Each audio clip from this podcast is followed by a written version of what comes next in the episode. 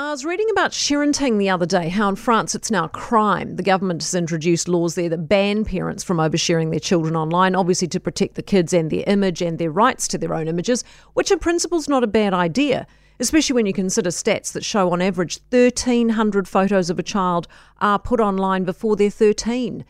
Uh, and there can be a risk to their security. Half the pictures shared by child sexual abusers were apparently initially posted by parents on social media. Uh, and it got me thinking about how much we share here or overshare of our kids. You know, when they're all cute and little and fluffy and toddlers doing hilarious things or cute babies, it's amusing to post that stuff.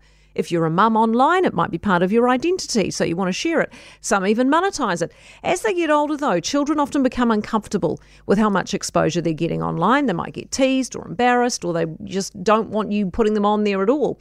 Um, I did a parenting column for years at a women's mag, uh, and when the kids were little, it was very easy to tell stories about them or talk about things that happened. But as they got older, not so much. So increasingly, I tried to write generically about kids and not specifically about my own, but eventually it all became too hard because they do have lives of their own and they don't really need mum's hot take on it published for all to see. Thanks very much.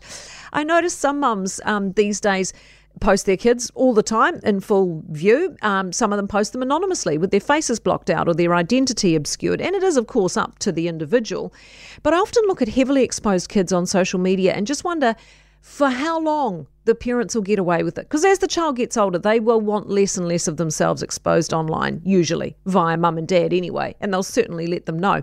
Um, so it's good to take stock of just how much we're sharing of our children, whether they're comfortable with it or whether they would be as they get older. And with the advancement of AI, we do need to remember that privacy risks may only increase with the more that we put out there, which is all food for thought next time we, you know, think about posting our kids doing something random, which we may think is hilarious, but in a few years' time, they may not.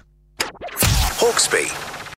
For more from Early Edition with Kate Hawkesby, listen live to Newstalk ZB from 5 a.m. weekdays or follow the podcast on iHeartRadio.